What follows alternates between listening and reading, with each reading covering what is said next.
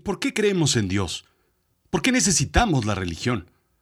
¿Es naturaleza humana o es malformación del pensamiento humano? ¿O del cerebro? ¿O de la sociedad? ¿Por qué civilizaciones tan apartadas unas de otras siempre han tenido algún tipo de religión? O al menos creencia divina. ¿Dónde? ¿Dónde está Dios?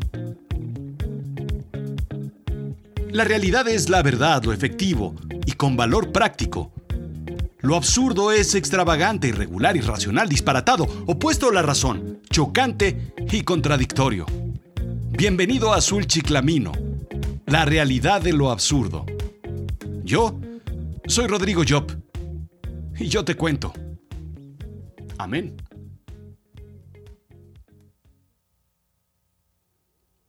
Todos creemos en algo. Incluso quien no cree en algo, cree en no creer. Pero no debemos creer. Nos han dicho desde la secundaria que debemos saber. ¿Con qué se combate el mal creer? Con certeza. Y para ello está la ciencia. Para creer o dejar de creer es necesario hacer que las cosas pasen por el fino y meticuloso filtro de la ciencia, o al menos por el proceso de la certeza.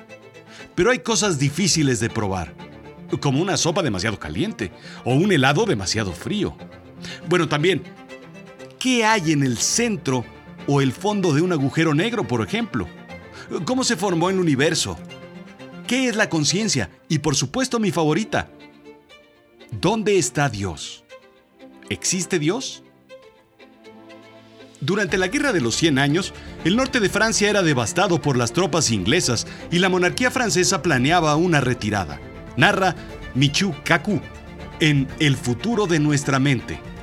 Una muchacha campesina analfabeta de Orleans, que dicen se parecía mucho a Mila Jovovich, afirma ante Carlos VII que Dios le ha pedido que comande algunas de sus tropas. Sin nada que perder, pues porque todo estaba perdido, Carlos VII accede y Juana gana algunas batallas. Las noticias se difunden, su reputación crece y Juana se convierte en la heroína del pueblo. Las victorias fueron decisivas para la preparación de la coronación del nuevo rey.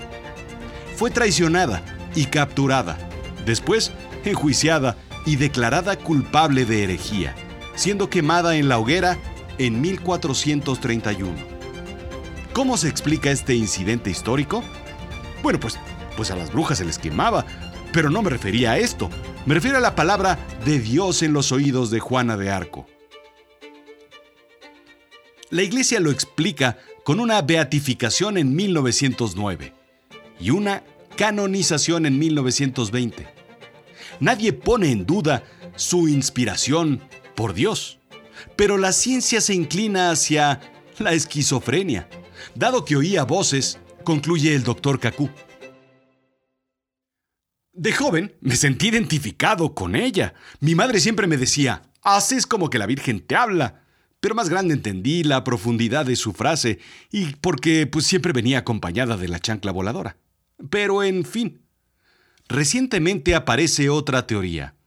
Epilepsia en el lóbulo temporal. ¿Los síntomas? Ataques o arrebatos. Arrojo de algo de luz sobre las estructuras de creencias humanas hiperreligiosidad, donde hay un espíritu o presencia detrás de todas las cosas. El doctor B.S. Ramachandran advierte que entre 30 y 40% de los epilépticos temporales sufren de hiperreligiosidad. Según el caso de Juana de Arco, la religión pudiera ser una falla en el cerebro. Los científicos decidieron entonces, y aquí es donde me fascina el mundo de la ciencia, hacer que el cerebro falle a propósito en algunas personas. No hay mejor experimento en la ingeniería que inducir un error o una falla en una máquina, en un proceso y, ¿por qué no?, en el cerebro. Right, como si no tuviéramos en el mundo suficientes cerebros fallando, mal calibrados y mal alineados y balanceados. En fin, entre ciencia y humor negro, el doctor Michael Persinger crea el casco de Dios, un aparato que coloca en la cabeza, pues sí, pues como su nombre lo indica, pues como casco, para inducir los mismos efectos que las lesiones epilépticas. El individuo entonces describe la presencia de Dios, de Buda o Steve Jobs si es un geek empedernido. Así es que el experimento se extiende a un grupo de 15 monjas carmelitas. Y no, no, no, esto no es broma, esto es en serio. El objetivo era inducir una experiencia intensa de la presencia de Dios en ellas. Varias zonas del cerebro de las monjas se vieron activadas. Uno, núcleo caudado. Aprendizaje y posiblemente el enamoramiento. Amor incondicional por Dios. Dos, la ínsula sensaciones corporales y emociones sociales, el acercamiento a Dios. 3. El lóbulo parietal que ayuda a procesar la conciencia espacial, presencia física de Dios. Cuando todas estas actividades cerebrales se activan en combinación en los cerebros de las monjas, entonces comienzan a sentir experiencias divinas inducidas por el casco. Un falso Dios es inducido sin embargo, lejos de demostrarles a ellas que Dios puede ser inducido a través del equipo, ellas terminan felices porque reafirman sus creencias divinas. Así es que regresaron felices al convento, a seguir trabajando, a echarle más huevos, y vainilla, y leche y azúcar al rompope. El cerebro humano maneja varios sistemas operativos, indica el New York Times muchas veces dañados en las cámaras altas o bajas de algunos gobiernos o muchos países. Eh, en fin, el cerebro reptiliano maneja las funciones motoras e instintos de lucha. El cerebro límbico o mamífero maneja las emociones y el neocórtex, donde se encuentra la racionalidad. La religión fastidia al cerebro, ¿sabes? Porque integra el pensamiento mágico y sin pruebas alimentando al cerebro emocional para calmar miedos y responder preguntas, alentar anhelos y fortalecer sentimientos de lealtad. Pero hay otras manifestaciones de la religión. Muchas religiones se basan, por ejemplo, en los alimentos y en compartirlos. El cuerpo de Cristo y la sangre de Cristo. La mesa. El beneficio de la comunidad se basa en compartir los alimentos, indica la BBC. Y ya no se diga el beneficio que traen las comunidades latinas a la sobremesa, el alimento después del alimento y el taquito de las 3 de la mañana después de haber compartido la mesa y la sobremesa. Es lo que mantiene unida a la comunidad, hasta altas horas de la madrugada sobre todo. Demos gracias al Señor. Así es que la religión es social y aprendida, ¿no? Hmm. Lo vemos en las familias, y lo imitamos. Se nos inculca y poco nivel de decisión hay al respecto cuando uno es joven. Por costumbre, se mete en la piel, en las venas, en las emociones y en el pensamiento, hasta que llega a incrustarse en el raciocinio. La religión ayuda incluso a unir individuos que no se llevan bien y mantienen una tribu unida.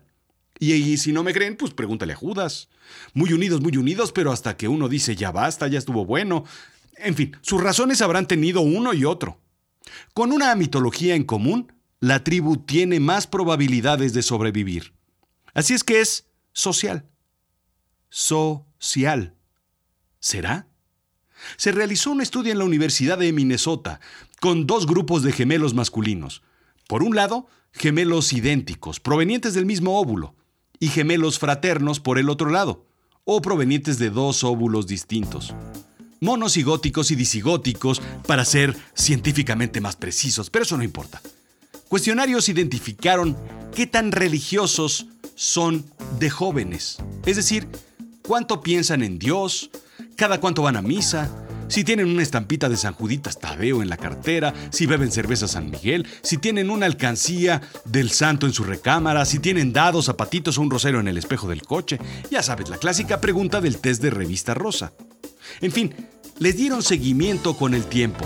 En la adultez, los gemelos idénticos mantuvieron mayor similitud en pensamiento religioso entre ellos que los gemelos fraternos, quienes se separaban entre sí en ideales religiosos. Así es que, ¿es genética la religión? ¿Compartimos creencias religiosas a través de los genes? ¿Es pensamiento? ¿Es sociología? ¿Es supervivencia? ¿Es una falla o un mal funcionamiento del cerebro? ¿Son destellos eléctricos en la sinapsis? Cualquiera que sea, cuando el cerebro encuentra demasiada ilógica y no puede responderse preguntas, debe volcarse a otras respuestas, sobre todo cuando la ciencia tampoco puede responderlas. ¿De dónde venimos? ¿Quién soy? ¿Soy alma? ¿Dónde se encuentra el yo? ¿Qué es la conciencia? ¿Qué hay después de la muerte? Y sí, la ciencia ha contestado casi todas esas preguntas desde hace mucho tiempo. ¿De dónde venimos? Pues de una casualidad que compuso átomos en vida. ¿Quién soy? Materia e impulsos eléctricos. ¿Soy alma? No, las almas no existen. No puede comprobarse su existencia. ¿Dónde se encuentra el yo? Pues en el cerebro. Son impulsos eléctricos. ¿Qué hay después de la muerte? Nada. Vacío. Oscuridad. El hombre necesita contestarse esas preguntas de otra forma, mediante la filosofía, la religión, la espiritualidad o como sea. Incluso hemos recurrido al humor, porque pues, es lo más sensato que en muchas ocasiones tenemos a la mano. Mientras la ciencia es una maravillosa herramienta para entender el universo físico, indica Jennifer Weisman, astrofísica cristiana, los pensamientos religiosos les dieron una respuesta a las preguntas filosóficas más importantes de la vida, como ¿por qué los simples humanos pueden ser significativos en el contexto del universo? Incluso los científicos, ateos y agnósticos se hacen esas preguntas y necesitan respuestas. Así es que la ciencia pretende explicarlo todo, y muy probablemente algún día logre hacerlo. Explicar que todo nació en un Big Bang, pero la pregunta, ¿qué hubo antes del Big Bang? ¿Qué creó al Big Bang? ¿De dónde viene todo lo que creó el universo? Y sobre todo, si Dios los creó, ¿Adán y Eva tenían ombligos? Lo decía Mijares, vamos. Antes de ti no hay antes, no hay amigos, no hay amantes, ni pasado en mi reloj que merezca recordarse. La ciencia ayuda a alumbrar la larga y oscura cueva en la que vivimos. Hemos creado más conocimiento durante los últimos 50 años que en todo el resto de la historia de la humanidad y aún así hay mucho por entender, como ¿quién le enseñó al primer maestro?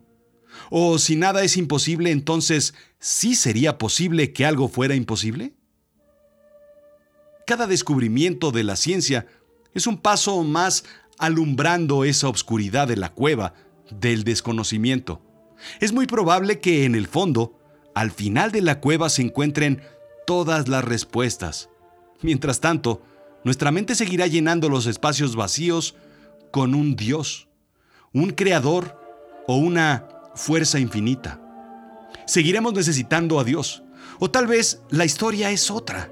Tal vez Dios se presenta como una respuesta genética en los gemelos idénticos, o una respuesta que nos hace creer en Él, o tal vez se muestra como esos estímulos cerebrales que crean pensamientos o apegos a Él. Al final, nos regimos a través de las leyes del universo, física, matemáticas, biología, y Él tiene que responder así, con impulsos eléctricos en el cerebro, estimulando zonas que nos permitan verlo. Tal vez cada vez que damos un paso en la cueva, Él da dos hacia atrás, permitiéndonos descubrir un poquito, un poquitito más. Lo cierto es que mientras más descubra la ciencia, más preguntas tendremos.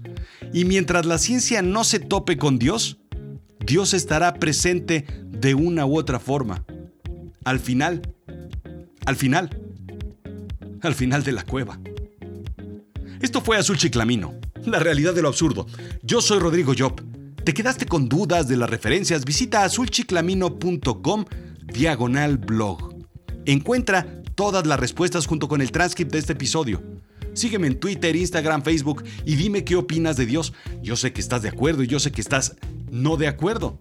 Pues ¿por qué no me lo cuentas? Platícalo, dime qué opinas. Y ahora en Semana Santa, pues por favor guárdate, porque, porque pues, hay que, pues hay que estar así como que muy viendo hacia adentro, hacia nosotros mismos, pues encerrados. Gracias.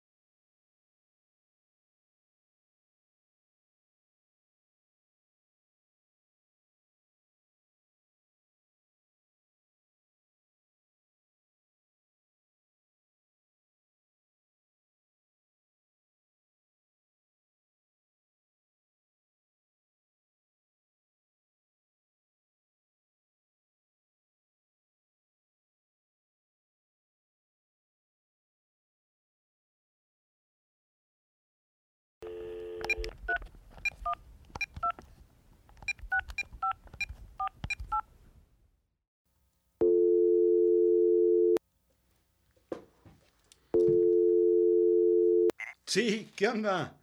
Pues aquí, ya sabes, confinado, encerradillo. Aquí, pues, este, pues en lo mío. Pues sí, guardado, pues, pues, ¿qué nos queda? No, pero mira, te quería platicar, hombre. Ah, ya, escúchame. Cuando la gente le pregunta a Stephen Hawking si Dios había creado el universo, él contesta que, pues la pregunta es en sí misma un sinsentido. Y él dice, fíjate, te lo voy a leer. El tiempo no existía antes del Big Bang. Así es que, pues no había tiempo en el que Dios pudiera crear el universo. Sí. Ajá. Ajá. Pues idea millonaria, te digo. ¿No la ves? Piénsala. Piénsala. Bueno, ya te digo. Veladoras. Sí, veladoras. Veladoras como las de la iglesia, sí, pero con la imagen del Big Bang. Ah, pues entonces, pues las vendes y entonces la gente pre... Sí. Pues con la imagen del Big Bang. Dios es el Big Bang. Si Dios no creó el Big Bang, entonces Dios es el Big Bang. ¿Sí lo ves?